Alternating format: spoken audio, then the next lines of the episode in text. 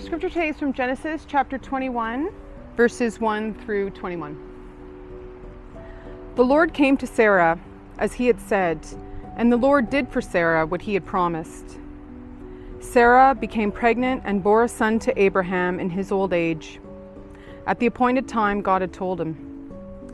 Abraham named his son, who was born to him, the one Sarah bore to him, Isaac. When his son Isaac was eight days old, Abraham circumcised him as God had commanded him. Abraham was a hundred years old when his son Isaac was born to him. Sarah said, God has made me laugh, and everyone who hears will laugh with me. She also said, Who would have told Abraham that Sarah would nurse children? Yet I have borne a son for him in his old age. The child grew and was weaned, and Abraham held a great feast on the day Isaac was weaned. But Sarah saw the son mocking, the one Hagar the Egyptian had borne to Abraham. So she said to Abraham, Drive out this slave with her son, for the son of this slave will not be a co heir with my son Isaac. This was very distressing to Abraham because of his son. But God said to Abraham, do not be distressed about the boy and about your slave. Whatever, whatever Sarah says to you, listen to her, because your offspring will be traced through Isaac. And I will also make a nation of the slave's son, because he is of your offspring. Early in the morning, Abraham got up, took bread and a water skin, put them on Hagar's shoulders, and sent her and the boy away. She left and wandered in the wilderness of Beersheba.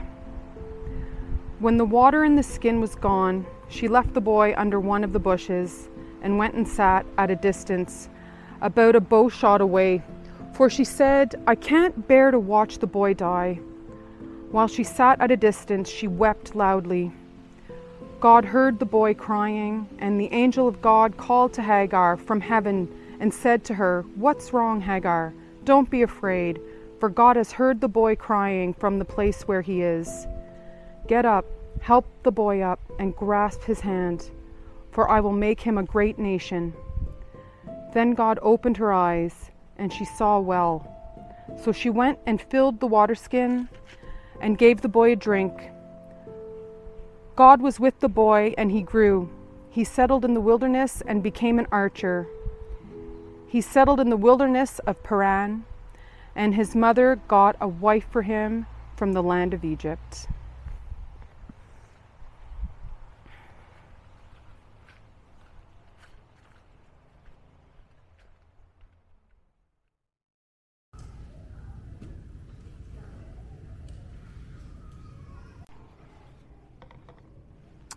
Okay, great. Uh, before we get into the uh, sermon. Um, of course, when you go to conference, you get freebies. Got a couple of freebies. And anyone who can come up and tell me the name of World Hope Canada's CEO, except for Sharon, because she was there. She, that's cheating. Fred, you're welcome to. Anyone who, who can come up and say her name? Okay, I see a hand there. Have you got a last name? Tanya Nace, there we go. Good job. Okay, Ashley, come on up. You got it, you got it. Well done. Everyone give her a round of applause. So you get a water bottle and you get the latest update. Awesome job. Well done. And thank you, Norma, for that uh, little uh, nudge in the right direction. We all need that from time to time, right?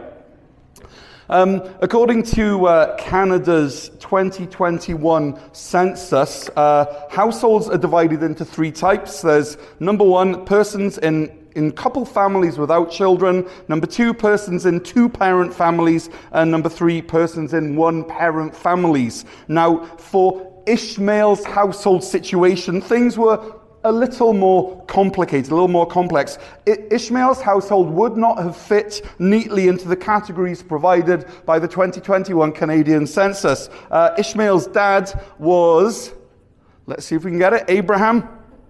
And uh, So was Isaac's. So they were brothers. Ishmael's mum was Hagar, but Isaac's mum was Sarah, but they all lived under the same roof. Ishmael was the firstborn, but Isaac was the child of promise. Ishmael's mum was Egyptian, unlike the rest of the family, and Ishmael's mum also happened to be a slave. So in Ishmael's home, there was one dad with two sons who were half brothers from two mums with two ethnic backgrounds representing two economic realities, all under the same roof. Now, I'm not sure how the 2021 Canadian census would have categorized this household. Maybe they'd have filed it uh, under the word complicated. It's complicated. Maybe they have a special filing system, a special place for households like that. And Hagar, this Egyptian slave woman, found herself right in the middle of this complication. And for many of us here, we've lived or we live in households that would be filed under it's complicated. We were raised in households like that, maybe, or even we are in households like this. Households or homes that reject simplistic categories. Here's an entry for Hagar from an encyclopedia. In Genesis 16, uh, Sarah, despairing at her uh, age of having children, gave Hagar to Abram as a concubine, as Hagar was not an ordinary household slave, but the peculiar property of her mistress. Any offspring which she might bear to Abram would be reckoned as Sarai's, later called Sarah. In other words, Hagar is a slave. It kind of reminds me of that uh, book by Margaret Atwood, you know, The Handmaid's Tale. And five chapters back from our text this morning in Genesis 16, Sarah, the wife, and Hagar, the slave mistress, have a run in due to Hagar's insolence. Something on the something along the lines of Hagar saying to Sarah, I'm pregnant and you're not. Which leads to Hagar being mistreated by Sarah, which leads to Hagar running away, and an angel of the Lord appears to Hagar and tells her to go back home while giving her a promise, as we see here in Genesis 16, verse 7 through 10, that, that her descendants are going to be beyond counting. Now, I know that in today's Canadian society, with Canada's falling uh, falling birth rate, which is the lowest it's been since 2003, this promise might not seem like such a big deal because it's not such a priority in Canada to have a lot of progeny, a lot of children. But in the ancient Near East, fertility and descendants were everything. So after this announcement from the angel, Hagar gives God a nickname, El Roi, which means the God who sees me. In fact, she says in verse 13, she says, You are El Roi in this place have I actually seen the one who sees me? And I love that phrase, right? That, that she's asking the question whether she's seen the one that sees her. And isn't that all what we all want? To see the one who sees us. To have an encounter with the Almighty God who intimately knows us and knows everything about us, just to see him. She saw him. She called him El Roi. So Hagar and God have this really neat connection.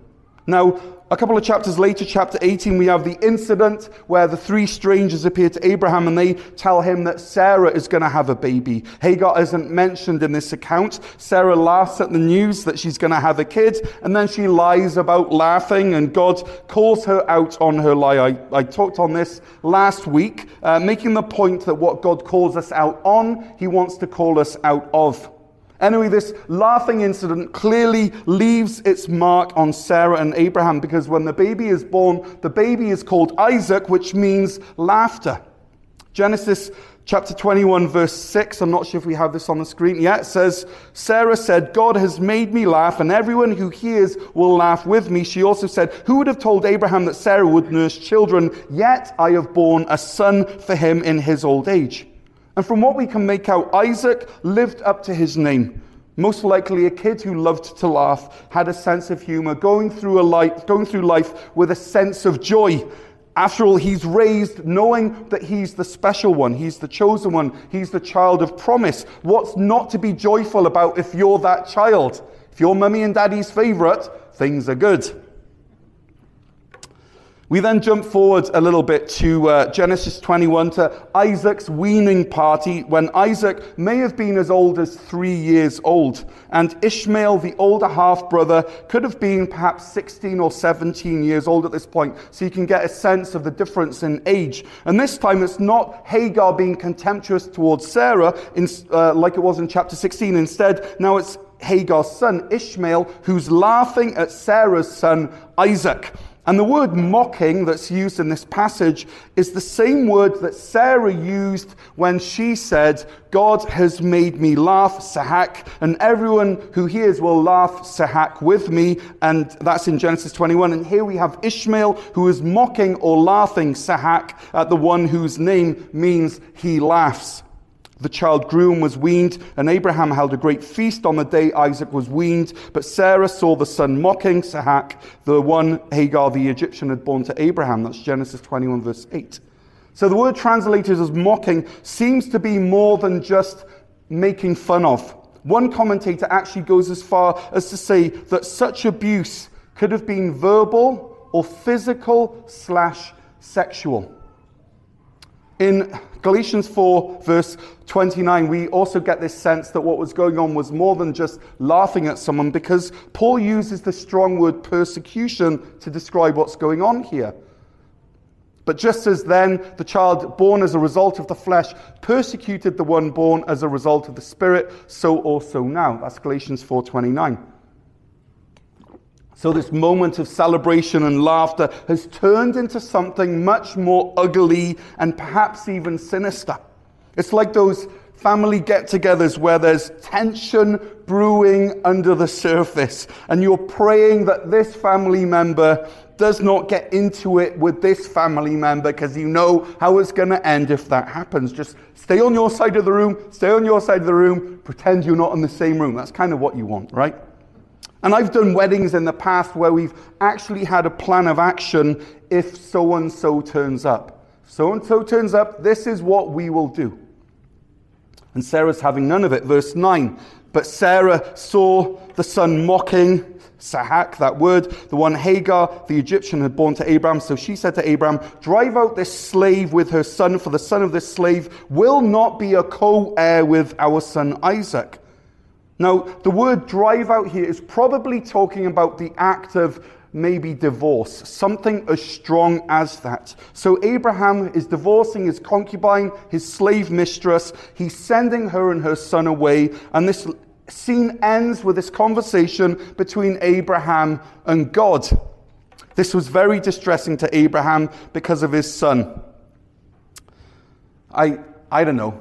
I, I'm reading this through, through the eyes of a modern man. All this stuff's going out. So and so's out on their tail. They're out in the wilderness. And this was very distressing to Abraham, right? But, uh, you know, it's, it's like the, you know, the whole male thing, right? But, uh, but you know, it, it, it would have been extremely, you know, distressing. His son of 16 or 17 years leaving even though he was the one that sent him away. But God said to Abraham, Do not be distressed about the boy and about your slave, whatever Sarah says to you. Listen to her, because your offspring will be traced through Isaac, and I will also make a nation of the slave son because he's your offspring. Genesis 21 11 to 13.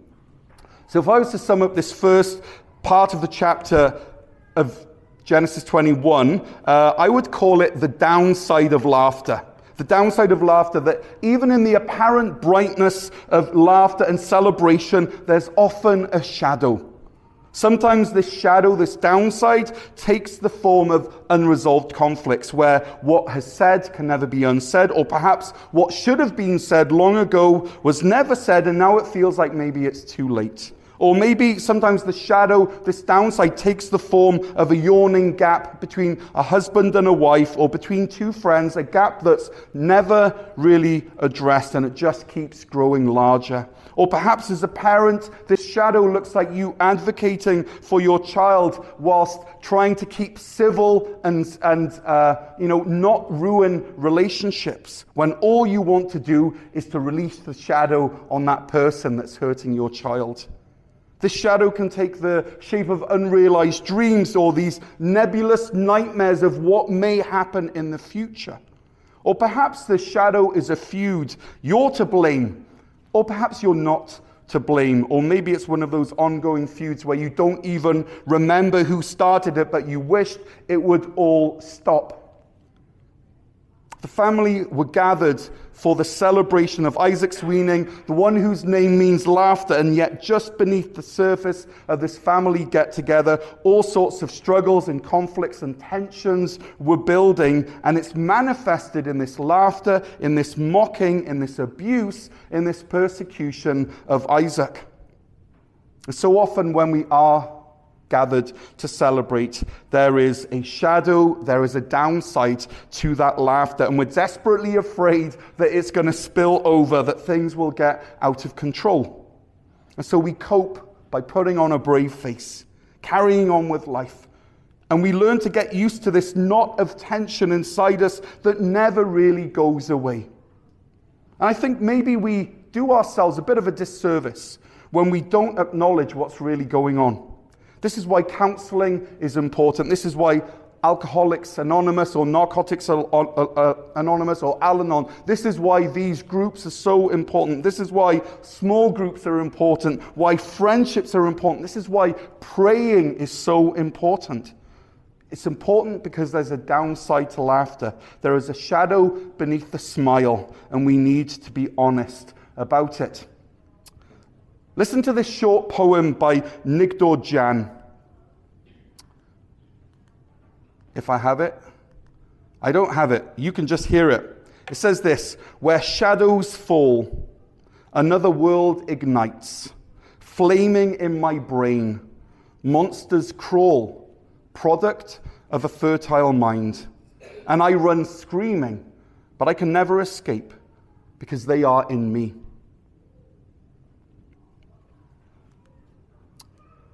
Our lectionary reading, one of our lectionary readings, Psalm 86 says this Turn to me and be gracious to me.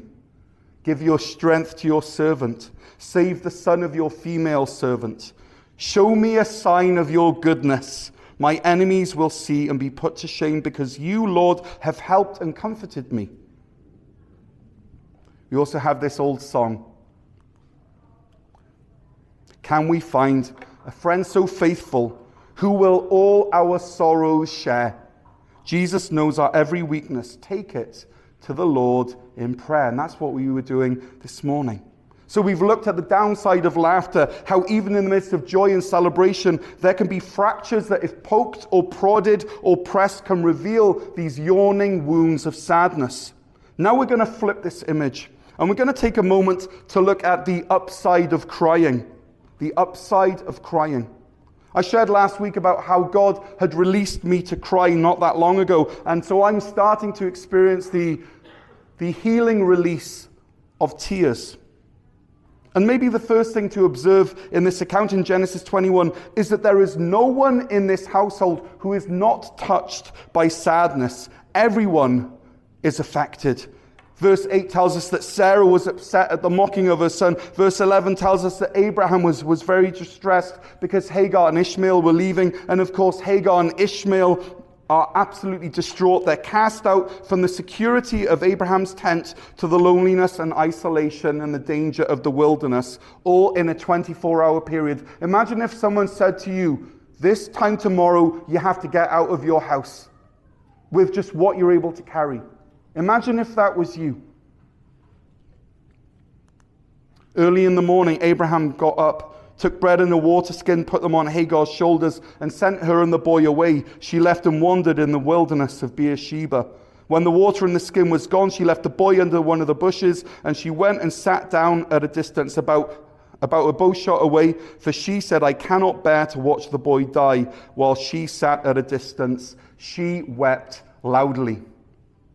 Genesis 21 14 16. This is probably as low as a mother can get.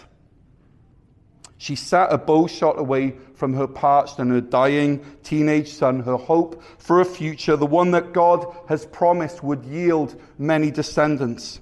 This household that she had made her home in for many years has disintegrated along its fracture lines.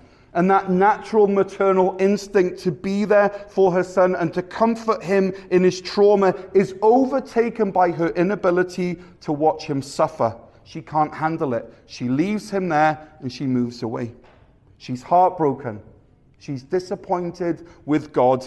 She's watching her son die.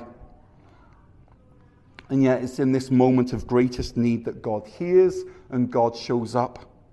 You see, Ishmael also has a meaning, and it means God hears. And here we see God living out the very name that he gave to Ishmael in Genesis 16, verse 11. The angel of the Lord said to her, You have conceived and will have a son. You will name him Ishmael, for the Lord has heard your cry of affliction.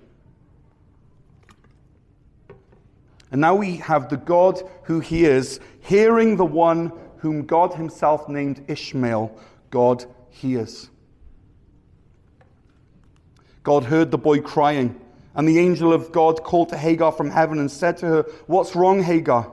Don't be afraid, for God has heard the boy crying from the place where he is.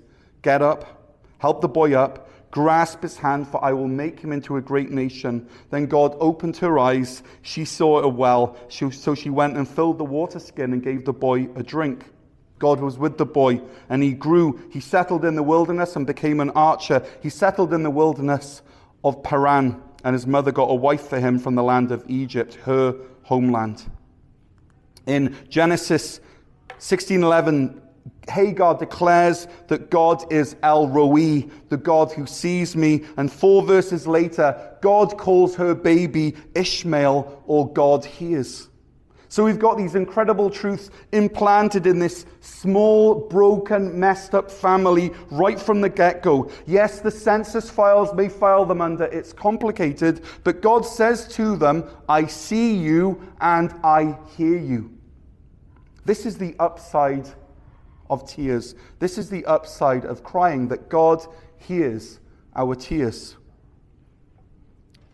John Goldingay says this In Abraham, all the peoples of the world were to find blessing, but Sarah's action also brought an actual Gentile and her son into the center of the story.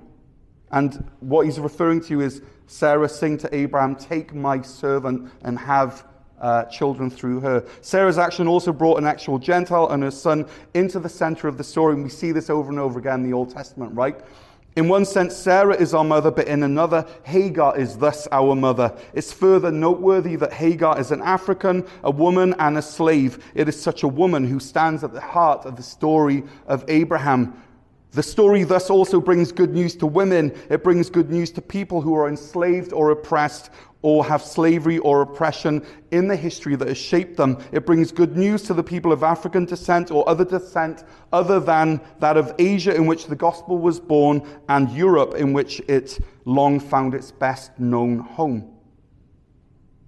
So, what are a couple of takeaways from today's lesson?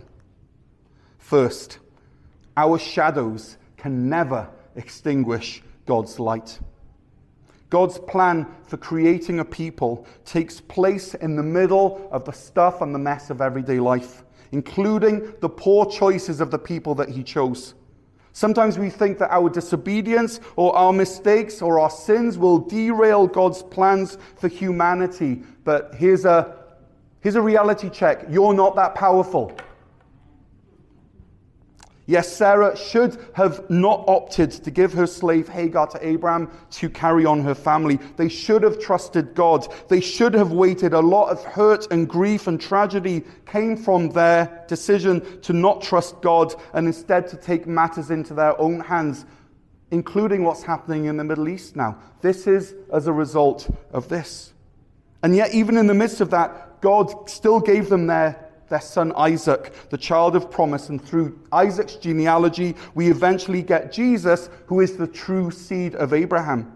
So if you're tempted to think that your sin or poor choices, or even that of others, can derail God's ultimate goal of a new kingdom coming, then you need to think less of the power of your actions and start thinking more of the greatness of God.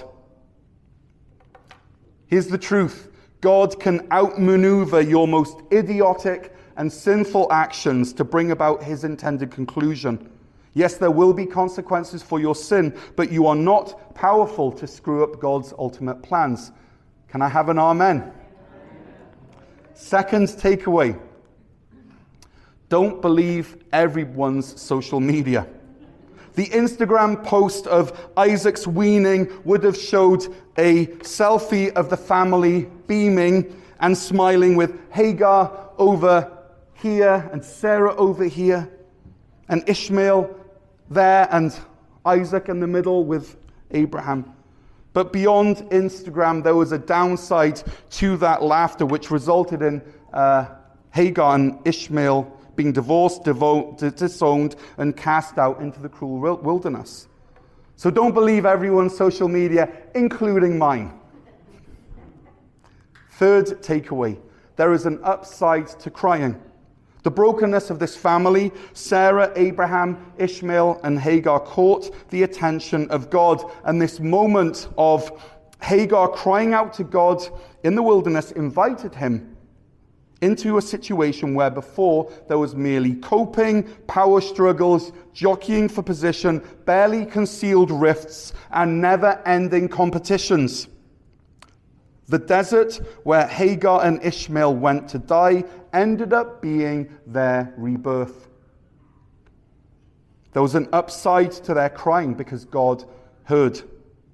And just as shadows can hide behind our laughter, so comfort can follow our tears. God heard the boy crying. The angel of God called to Hagar from heaven, said, What's wrong, Hagar? Don't be afraid, for God has heard the boy crying from the place where he is. Get up, help the boy up, grasp his hand, for I will make him into a great nation. Then God opened her eyes, and she saw a well. So she went and filled the water skin, gave the boy a drink. God was with the boy. He grew, settled in the wilderness, became an archer. He settled in the wilderness of Paran, and his mother got a wife for him from the land of Egypt. Hagar thought that that was a full stop of their story out in the wilderness, but it was just a comma or a dot, dot, dot, a to be continued.